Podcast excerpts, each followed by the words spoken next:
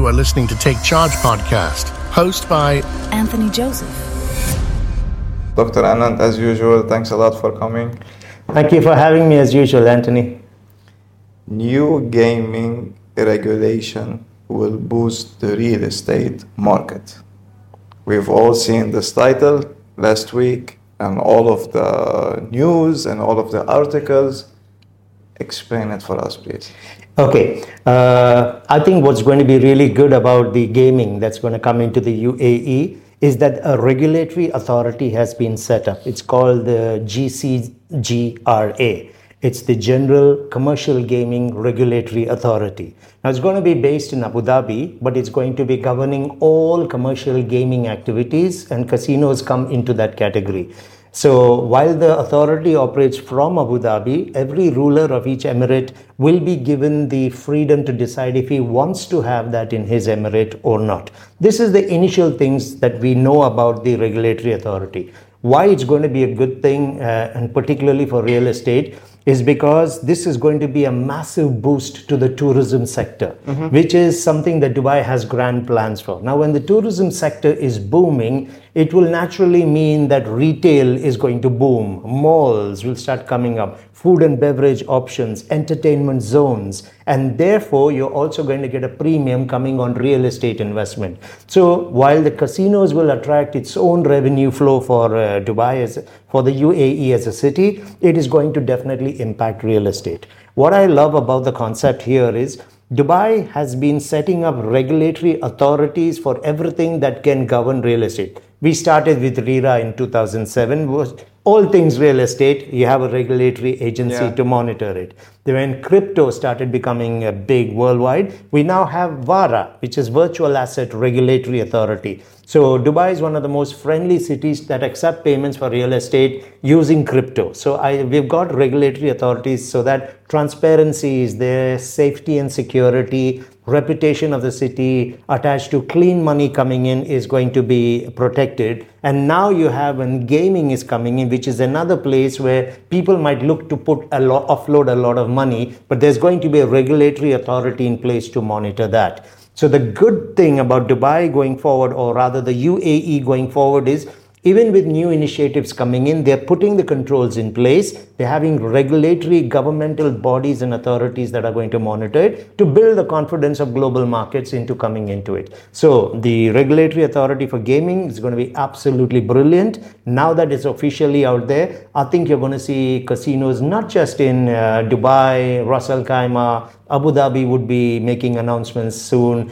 places like Ajman, all of these places could be speculating these. You're going to see a lot of this coming up very soon. So hopefully we're going to see the seven Emirates booming because uh, everyone has its own special charm, you know, and so once we see it all booming, we will be sure that UAE staying on top of the map See, and everything. I mean, definitely. If you look at what happened when we had the early real estate boom till 2008, there was the offshoot of that, which was Sharjah, that benefited from it. So, all the Emirates being so close to each other, yeah. there's naturally going to be a value add to the other. So, it's definitely going to go up. And if you look at most of the cities in the world where casinos have been around or, or commercial gaming, where basically money is exchanged for what you do, uh, you've seen a lot of boost in those areas real estate tourism look at las vegas look at miami look at macau. So we're going to see a combination of i believe dubai is going to be a nice mix of all of that but the vision that this city has is much bigger than that of a macau or a miami or a las vegas. So i think in the next five to ten years this is going to be a completely different city that you're going to be living definitely. In. cannot possibly agree more with you. I was doing a research to see what kind of liquidity it will be in the, in the city. And, and in Dubai especially by the vision of 2040 8.7 trillion dollars. That's the vision. Makes me wonder where are we at today? Do you have any idea about that number of liquidity that we have in the city? Uh, i couldn't give you an exact number on that but i know Roughly. that probably about 2 trillion? 2 trillion 2.4 trillion. But again like I said, I cannot uh, back that up with a solid fact. I'm usually good at my facts, but this particular one I can't. But I, what I do know is the impact from D33, from District 2020, from the gaming that is coming in is really going to be taking Dubai up there. Probably our growths will not just double, they'll become exponential. Yeah. We already have seen we are the most popular tourist destination in the world. We have the highest international traffic coming in. We have got the maximum attraction of millionaires around the world who are coming into the city. We're ticking every box in a very nice way. And this is all the vision that the city's leadership had, and it's all coming to bear fruit. And what I love about this is uh, the top developers uh, in this city work hand in glove with the government. They align everything that they are doing based on the plans, the D33, the 2070, and much longer term 2071, the Centennial Plan. But I, none of it is working separate from that, especially the master developers, the larger developers are all moving along with the government into that future, and it's looking extremely bright for Dubai. Speaking of numbers, um, you want to go jump to a different topic, and thank you a lot for explaining this. Um, with every year having these developers launching, uh, let's say to be fair, 7 to 15 projects a year. And with all of the inventory coming in the market from, let's say, 2024 up until the next 36 months for the next three years, there's a lot of two voices saying one is saying it's gonna get oversupplied, they will never learn from their own mistakes, and there's another voice saying everything is based on numbers and relocation. Give us your solid opinion about these two, which one is more accurate? Okay, the numbers one is a lot more accurate, and uh, let me give you some examples. A couple of weeks ago, an article was out. It was out in all the major newspapers that actually said Dubai is going to face a housing shortage very, very quickly. Uh, Knight Frank talked about it, and they were talking about the number of handovers that we're going to see happening right up to 2028. The number that was given in that report was 82,500 units are going to come out from now till 2028. 40,000 of those units are expected to be handed over by the end of 2023. Not going to happen. Less than half of that is going to be handed over. Anyway, Ismail, it's for five years. We're talking about less than 17,000 Yeah, units. so it's nothing. Let's assume even all the 40,000 units are handed over this year. It's not going to happen, but let's say it happens. You are left with 42,500 units from 2024 till 2028. That's an average of 8,500 units every year for the next five years. So now let's look at why this article is coming out saying that we will have a housing shortage. According to the D33 plan, the population growth from 3.5 million for Dubai, 3.5 million today is going to go to 6 million by 2033 and 7.8 million by 2040. For now, let's forget 2040. Let's just look at the next 10 years to uh, 2033. That's 2.5 million people coming in, which is an average of 250,000 people every single year. Now, we need to understand this influx of people and the inventory that's being handed over. If you look at the average family size in the UAE, it is 4.9. yeah, four but or if you look at Dubai, it is 5.3. And this can be cross referenced and checked with the CEIC Dubai, which is the Census and Economic Information Center. So we have got 5.3 for Dubai. Let's say 5.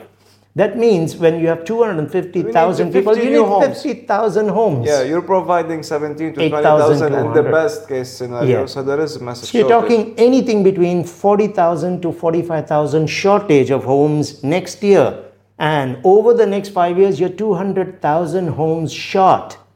Because we have to remember, we are talking about all these massive launches 20, 21, 22, 23. It's all going to get handed over, and we are taking that into these numbers Yeah. of handover. So now it makes sense when you understand that we are going to have a shortage of around 200,000 homes in five years. Why the developers are all on board, why they keep launching, because they understand the vision of the city, the growth model, what's going to be coming in in terms of population, and they are all launching because what they're launching today gets ready in three years, four years' time to be able to offer homes to all those people coming. So we are in an absolutely brilliant spot. And people who want to wait today can wait. They'll pay between 30 to 80% more in the next I three don't to think four they years. would ever buy. These these people would never buy. Yeah. And and I totally got where you're coming from. And this is what I've been talking to to lots of brokers, and they were like, everyone is saying this is abnormal, this is not right. It has to dip, it has to crash. I totally get their point by saying like usually when markets go up, they go up, they stagnate a bit, they go back up, they retrace a bit, they go back up, and this is the healthy and the steady one. But when something goes up so high, it must fall down. But yet Dubai is showing like this is possible.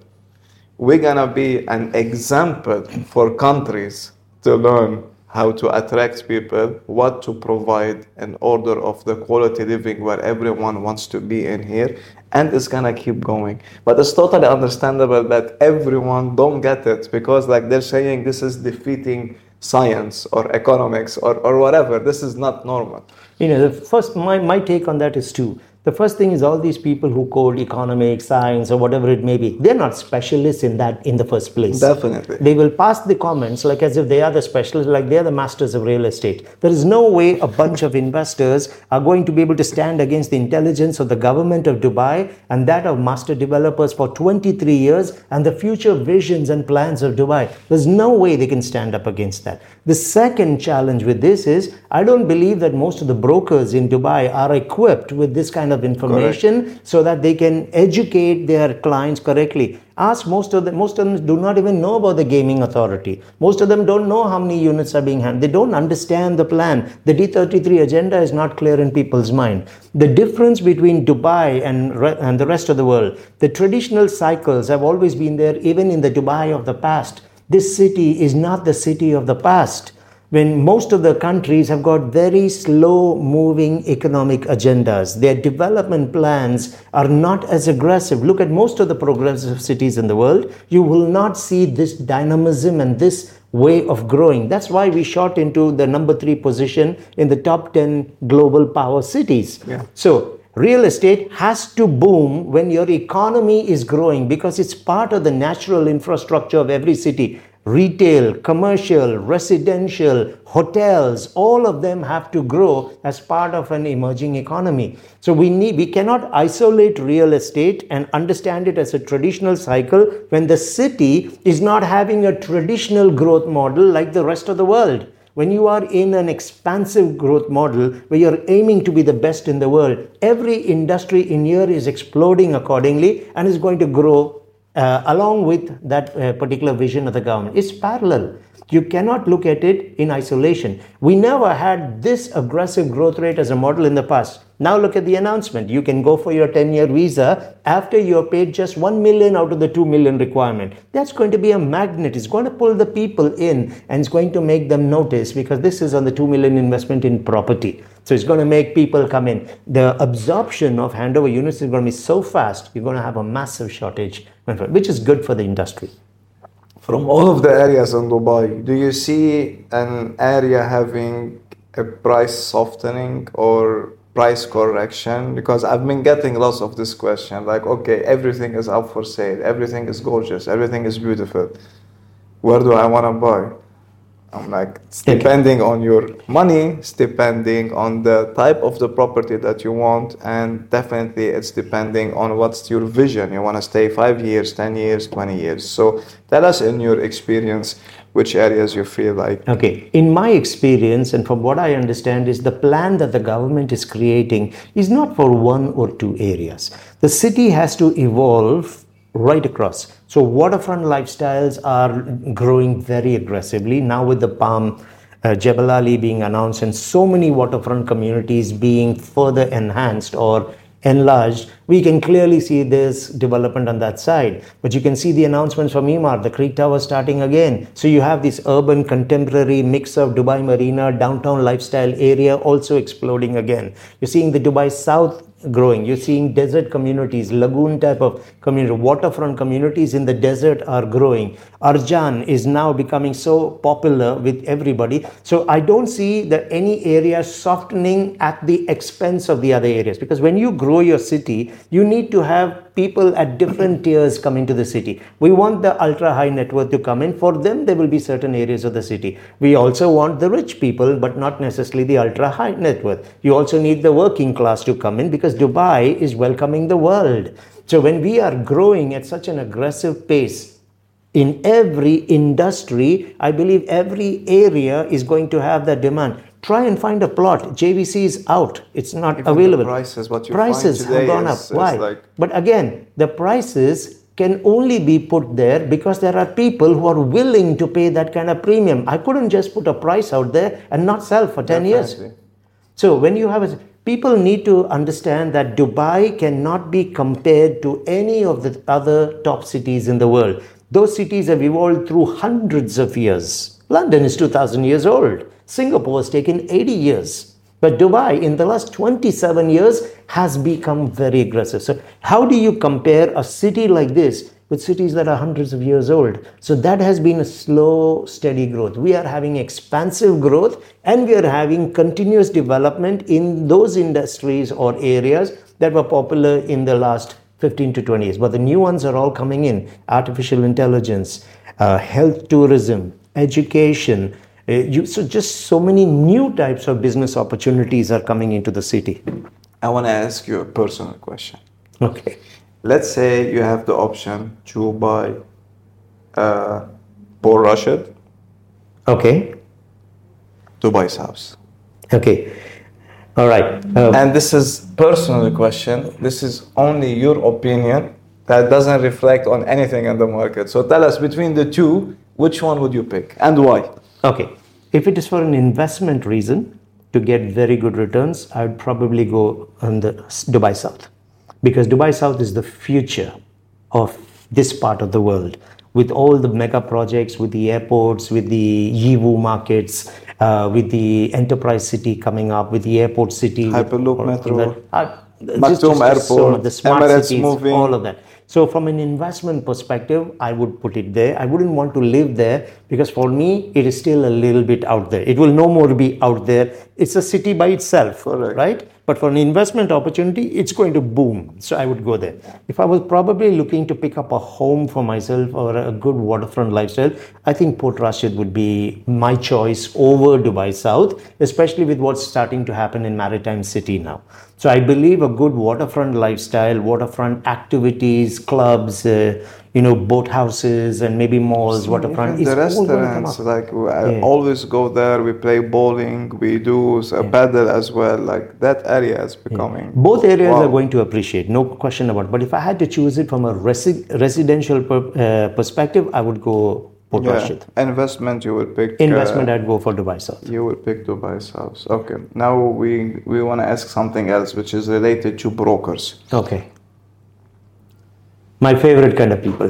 Yes, and and I don't know how to say it, but it's like when I see them, it's like soldiers who went to war all day and coming back in the evening, just looking at the floor, zero energy, zero motivation. You feel like maybe there's so many rejection coming in every day, like it kind of like a break a person's mentality or spirit how would you or what would you advise these people to do in order for them to relieve that disappointment or sadness and to just be back at it every day day by day what would you say to this Okay, I think uh, it will help the brokers if they first understand the concept of rejection. There are Yeah. three, four things I would give you here.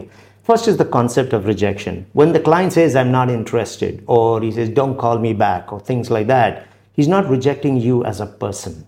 What he's just telling you is at this point, I'm not interested in what you have to offer me. We don't take that rejection, we take it as they're rejecting us personally. us Yes. So they're rejecting us personally. I mean, you speak to a guy on the phone and he says, I'm not interested, and he bangs the phone on you.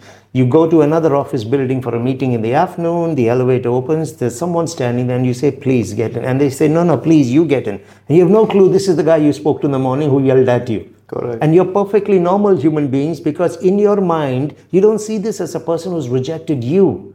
So the first thing is that we need to differentiate between the rejecting the opportunity and rejecting me as a person. This is the first thing. The second thing that we need to understand is leads or people that we are talking to are not sitting there saying, Where were you for the last six months? i have been waiting for you to call me, Anthony. All right. Don't forget, they're being harassed every day by so many brokers, many of whom are absolutely unprofessional in their approach. So now, when I sense I'm talking to a broker, I'm reacting not based on you. I'm reacting based on the Mickey Mouses who called me before. A good professional broker recognizes that even if he's got that in his mind, how I speak and what I'm going to share will clear the clouds. Second thing to keep in mind. Third thing to keep in mind is when a person says no, maybe you just called him when he was in a bad headspace my ship just sank off the coast of Africa. I'm upset. I just lost $17 million worth of cargo, and you call me now. Now, it's not your fault because you don't know what's happened with me. But am I in the right headspace to entertain you with a property proposition? No, I'm going to tear into you. In fact, thank you. You gave me a channel or a venue. Bouncing back. so we need to understand the reason why the rejection stays in the mind is this person said no, was not interested, did not speak to me well. Uh, I'm not going to call him back give him a few days. He's definitely going to forget who you are. So many other things is going to happen in his life. Call him just before the weekend. They're usually in good moods. Just give him a few days and call him again. He might be in a different headspace and he might speak to you differently. But when you do not make that second attempt, you've taken away that opportunity. So every time you get a no, I'm not interested or that rejection and you don't get back, you are left with this whole bunch of rejections which gives you the belief that selling is hard in Dubai. That's not true. You just need to understand that sometimes it needs a little bit more effort, getting back, being professional, do a little bit of research, and people will get back to you. I had a person I spoke to about, it was last month and when I spoke with the person, they said, at this point of time, we are not looking at this thing. I said, I understand. The reason I contacted you is looking at your portfolio. we I felt this was going to be interesting. Would you be okay if I prepared a proposal and just sent it to you? You don't even have to get back to me if it's not interesting. Would you be okay with that? They said, yeah, I don't mind that. Now, what I did is did some research on the area that they were looking in, showed how it has performed in the last two years, and when I put it in a nice little report and sent it to them with an investment plan, just a simple one page investment plan, they came back to me and said, We'd like to talk to you about this. They jumped in their mind from doing a resale of a villa to discussing a potential 33 million. We're still discussing it, but they've jumped to that place. The same person who said, we need some time and we'll come back to you. So I think it's all about your attitude and your approach, really. And if you are generally in sales, ask any of the top performers. Okay, no is something they hear all the time. But no for now simply means I'm not interested right now or I'm not interested in talking with you. I might be already discussing it with another broker and I may be in an advanced stage. So it's not a rejection. I'm just well along in closing something with somebody else. So it's really going to be an attitude thing. Last point on this would be I believe that the sales managers and the directors have a key role to play in this. My team looks up to me. Your team will look up to you. You've got the experience. You've hit some of the big numbers. How did you do that? How did you handle these? So, if managers are not going to be willing to take the time to sit with their people, coach them through it, help them understand what's really happening here in the market, that's when you're going to find people who are going to struggle with accepting the rejection. You started by saying soldiers in an army. So, let me give you an example of the shogun the shogun were the generals from Japan many, many years ago. What I always loved about the shogun is they were very different to most of the generals you would find. If you see most armies around the world, the, the generals were never at the front. They were always at the back and they gave the orders and they sent the foot soldiers out. The shogun were different. The reason why the warriors, the samurais, they used to worship literally the shogun was these guys led from front. So, if there is a battle we are going into, the shogun is in the front. The first cannonballs that come must go through me. The first arrows, the first flames that come, come to me, then to you, my team. So, when they saw the shogun leading from front, there was a new fire in these soldiers. And they knew that they could look up to these uh, generals because they were on the same field, blood, sweat, and tears, like the soldiers. That's what I love about the shogun. I think in sales, we need shogun managers today people who come into the office before everybody else, people who are staying in the office. Because I have this one guy struggling, but he's on the phone. And you just need to be there. And that's the messaging I'm here for you. Managers have become lazy. They want to take the override, but they expect the foot soldiers to do the job. But if you're not there for them, why should you get the overrides? Correct. Even these managers, maybe they need someone to manage them, how to manage people. this is my honest opinion, to be very uh, honest. okay. We're not talking about everyone, we're we're just saying in general that we've seen, as you said, this kind of practice dropping, which is leading to brokers being dropped and eventually saying, This is too tough, I cannot do it, let me check something else. See, one of the secrets of management is every team will mirror their manager. Correct. So when you have teams that are beaten, broken, confused, demotivated, the manager's probably broken and confused himself.